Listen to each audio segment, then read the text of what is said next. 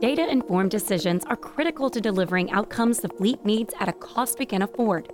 And on today's Airwaves podcast, we're going to learn about a powerful data management system that's enabling NavAir to get real, get better. The Acquisition Management System, or AMS, brings all disciplines together to visualize, assess, and improve performance across the acquisition lifecycle.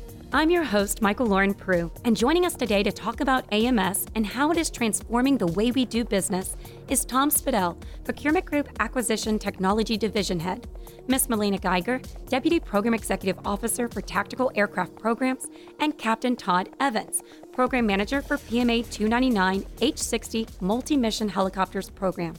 Thank you all for joining us today.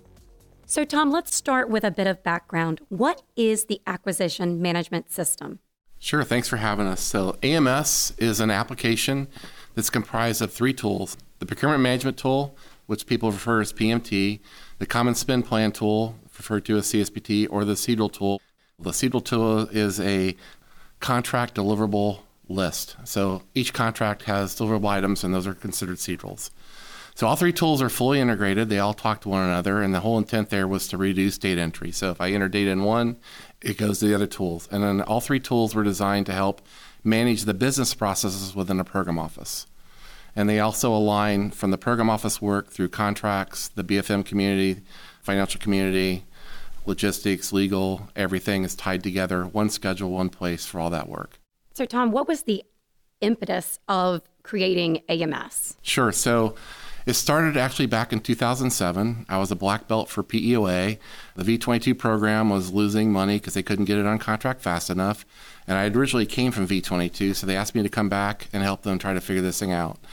And so we mapped out the processes, everything we did in the program office, everything contracts did, everything the vendor did. When we mapped it all out, we kind of saw where the constraints were, how we measure the process, et cetera.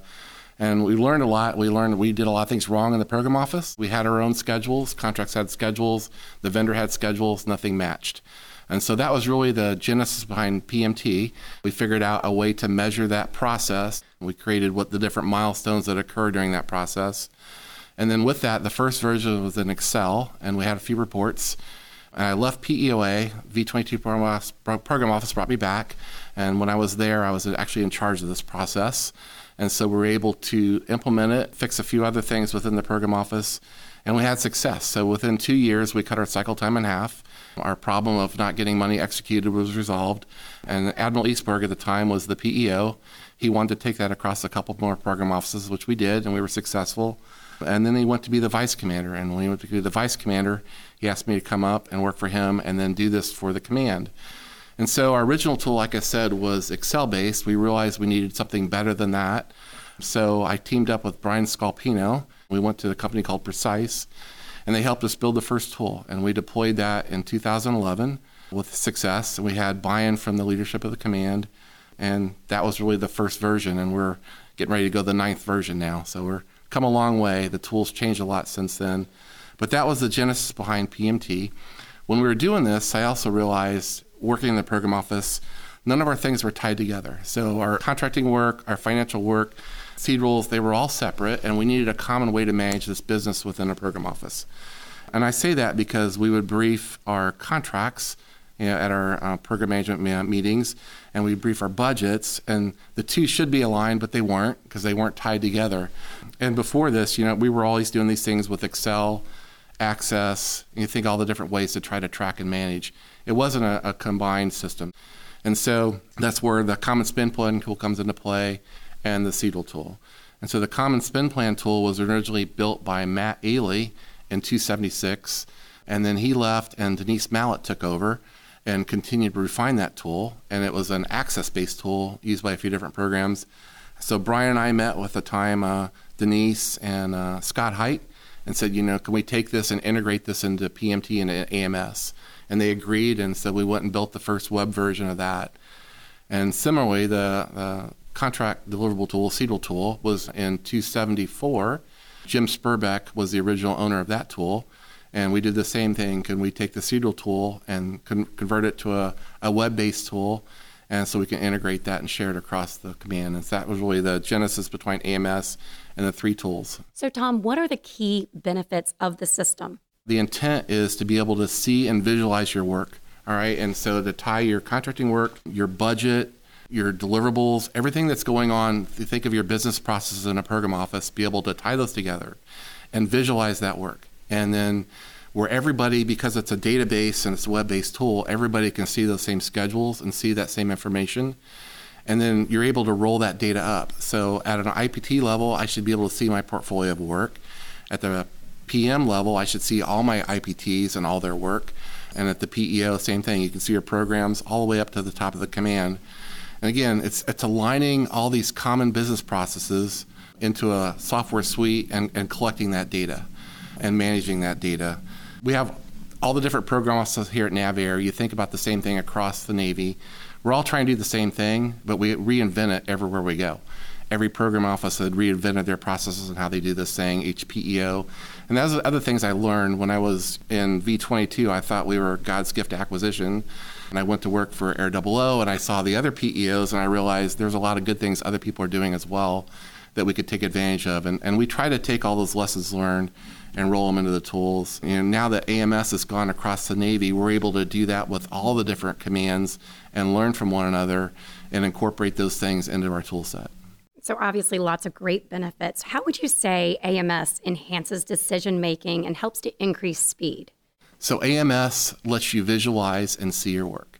And so, if you are using these tools and you're inputting these tools and you use them to manage your each individual contract, each individual budget line, those things then roll up into reports. And then you can see exactly where everything's at. And so, if there's a constraint somewhere in a certain part of the process, you can see that. And so, before everybody's pointing fingers, who's got the ball, where things at, these tools allow you to visualize that work and understand and hopefully be more strategic about the work because the reports allow you to address things every day in a tactical manner but they also give you the ability to look forward and strategically think about where do I need to move things around to be able to meet dates, execution of dollars, et cetera.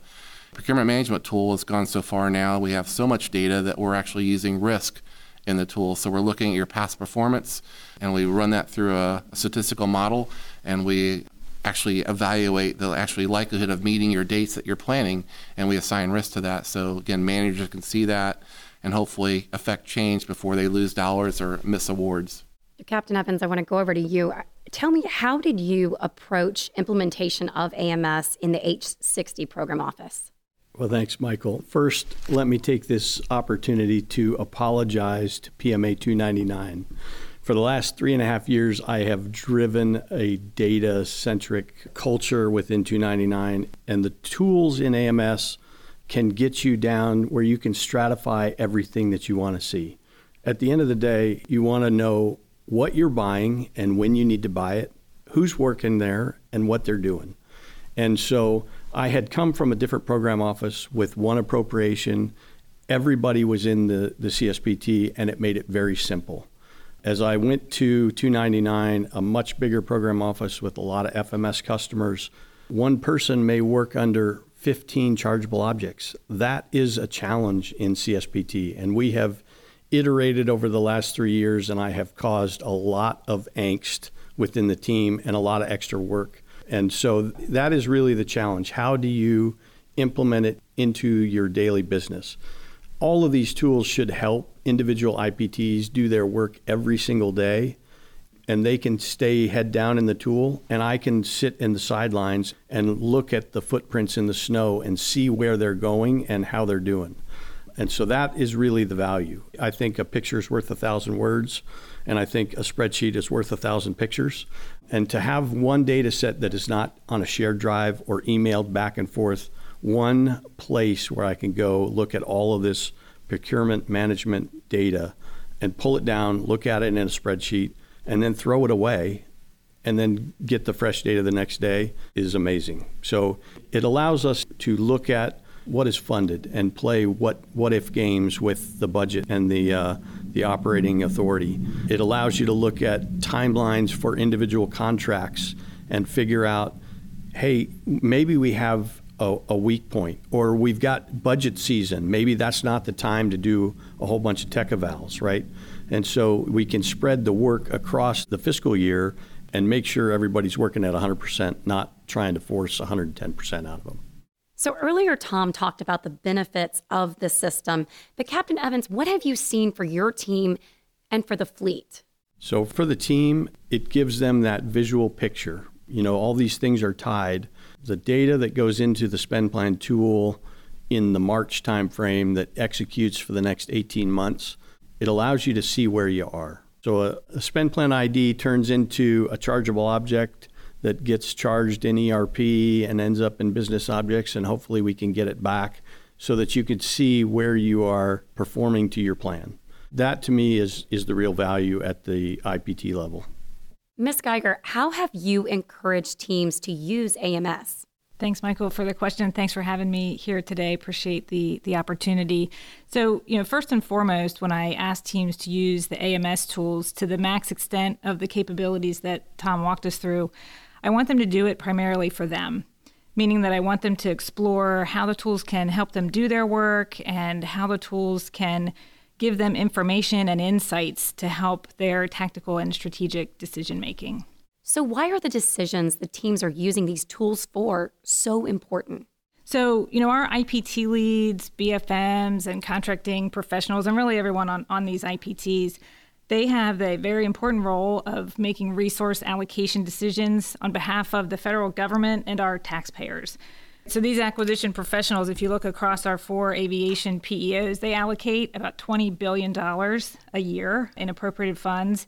So kind of being that last decision point as those dollars go from the taxpayers through Congress and all the way through the program, planning, budgeting process finally at the point of being obligated. It's really a fantastic responsibility. And these tools give you the capability to organize all those funds uh, allocations. And the captain really talked through some of the details of how that works for those teams. And it's really whether that money is going to industry or even to our organic suppliers. So once you have a good organization construct of, of where all your money's going, how that structure is set up, you know, those visualizations and data extracts can really be used to help you analyze your information and glean, you know, good insights into where you're allocating those resources across teams, you know, over multiple years, and even in looking at like where the largest parts of your spend is going to go so you can look at where you can reduce costs. I remember when I was a contract specialist and an IPT lead, I've never been a BFM. We didn't have CSPT and PMT then, so won't talk about what year you started it again. But I did feel in that role of doing the spend planning and tracking contracts through that process, great sense of, of pride that my decisions were really determining how the taxpayers' dollars were being spent.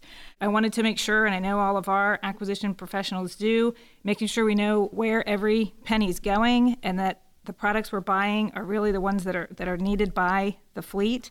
We talk a lot about finding big rocks or major muscle movements at the enterprise level to save big dollars.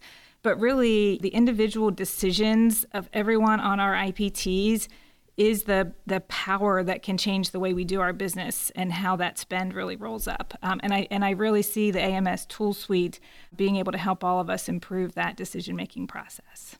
And would you say these tools also provide benefits to the leadership teams?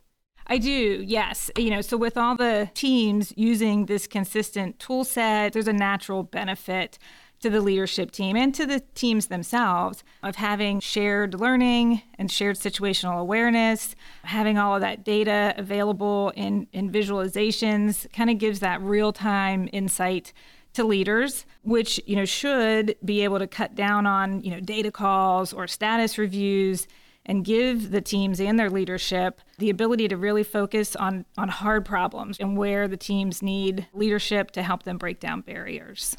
And I kind of want to take an opportunity to go back to those benefits again. But what was unique about the teams who saw the potential of AMS, realized its benefits, and, and what behaviors were key to their success? You know, so those teams that we saw really kind of dig into the tools and how they can work for them, they're curious, uh, willing to innovate, learn, and improve, really looking to explore what these tools can do for them. And I'll hinge back on one of the points that Tom made, you know, as teams dig into that, and actually the captain kind of touched on it too, everyone's work is a little bit different. So, what's really great about these tools and the fact that kind of we have a, an organic owner of these tools is that we can feed back into them and make changes to the tools so that they can do even more for us as we get in there and utilize them. And these teams, you know, they really, I would say, emulated the five disciplines that are talked about in the in Senge's book, The Fifth Discipline, which is really about learning organizations. So they were organizations willing to learn and continually transform themselves. Won't go into the details of those five traits, but the top level, you have personal mastery, mental models, shared vision, team learning, and systems thinking. And I would say that, you know, really kind of becoming a digitally enabled workforce with digital process and the use of these tools really help these teams grow and learn new things, self reflect on the way they were doing their work, challenging the way that they were approaching it. And it allowed them to share information and learn as a team and, and see the whole of their information and how they fit into the bigger picture. So, really, just uh, powerful benefits to those teams. And just, hey, if, if folks haven't uh, had the opportunity to read the book, it's really fascinating to think about the systems thinking and how we fit into the bigger picture and you can find it on the DoD MWR library if you don't have it. And Tom, NavAir created AMS. Who in the Navy is using AMS today, and how is it improving outcomes? So AMS actually is being used across most of the Navy now. So we have the Marcor Syscom. They were our first customer to come on board. They've been on board now for about six years. We have Military Sealift Command. We have all 10 warfare centers from NAVSEA. We have NRL, and we have strategic systems programs, and we now have NAVWAR. So it's continuing to grow. And because of that, the tools, we have a CCB process where we have leadership from all those different commands that are part of that. And we interface with all these different commands every day. I was talking to Indian Head this morning. And so the great thing about it is we're able to learn from one another and share that knowledge and then again try to improve the tools that, that benefits the rest of the Navy. We're all trying to solve a common problem I think everybody sees what we had here at NavAir and everybody wants AMS. Originally, I went out and marketed it, and now I don't market. They, they call us and they want to use the tools. So it's a benefit, and then we're hoping to be the front end of the new procurement system. So, whether you're a senior leader, a member of a program team, or a contract specialist, why would you encourage someone to use AMS? Tom was talking about how the tool got started, and it's been quite a while since this first started to evolve. And so I would just encourage folks to, even if you had looked at these tools years ago, go back and look at them again if you might feel like you aren't using them to the max extent because they've iterated and they've changed. And it's just like when you probably first had an iPhone, you didn't use it for everything you could. So just that technology, it's progressed and there's a lot of utility. So even if you've seen it before, go check them out again. I would agree with Melina. The tools are there the best way to learn about your business is to look at the history of your business. So spend a little time in there, not only for seeing how you're doing, but how you can improve in the future. And I'd also like to take the opportunity to thank Tom and his team. I spent the last two days talking about data across the NAE. And so often we don't have a solution, so we build an organic solution. And we do that multiple times. And usually it's the enterprise solution that comes in late that kind of misses the mark. But I think AMS, the timing of AMS and how it came out and the support that we get from the AMS team has made it really the best of breed, which is unusual in data management systems that are out there today. So, Tom, wrap us up. We've shared a lot of information today, but where can someone go to find out more about AMS? Sure. Feel free to reach out to us. You can contact me. We're going to put the information here in the link for our website and our training center. But I have a, a full training team that's happy to come out and walk you through capabilities, either visualizations or how the tools work. The tools have to continue to evolve. We have a major version coming out here in a couple months, and we want the feedback from the users. So please reach out, and we're more than happy to come and show you how these things work. You know, as the captain said, you know, the version we rolled out years ago, if that's all you've ever seen, it's a completely different tool now. I learn things every day. Please feel free to, to contact us. I want to thank all of you for joining us today to talk about the acquisition management system and how it is enabling NavAir to get real, get better, to deliver outcomes the fleet needs at a cost we can afford. If you enjoyed today's podcast, you can check out other episodes by subscribing to the Airwaves podcast on all your favorite listening apps. And that's it for this edition of Airwaves. Thanks for listening.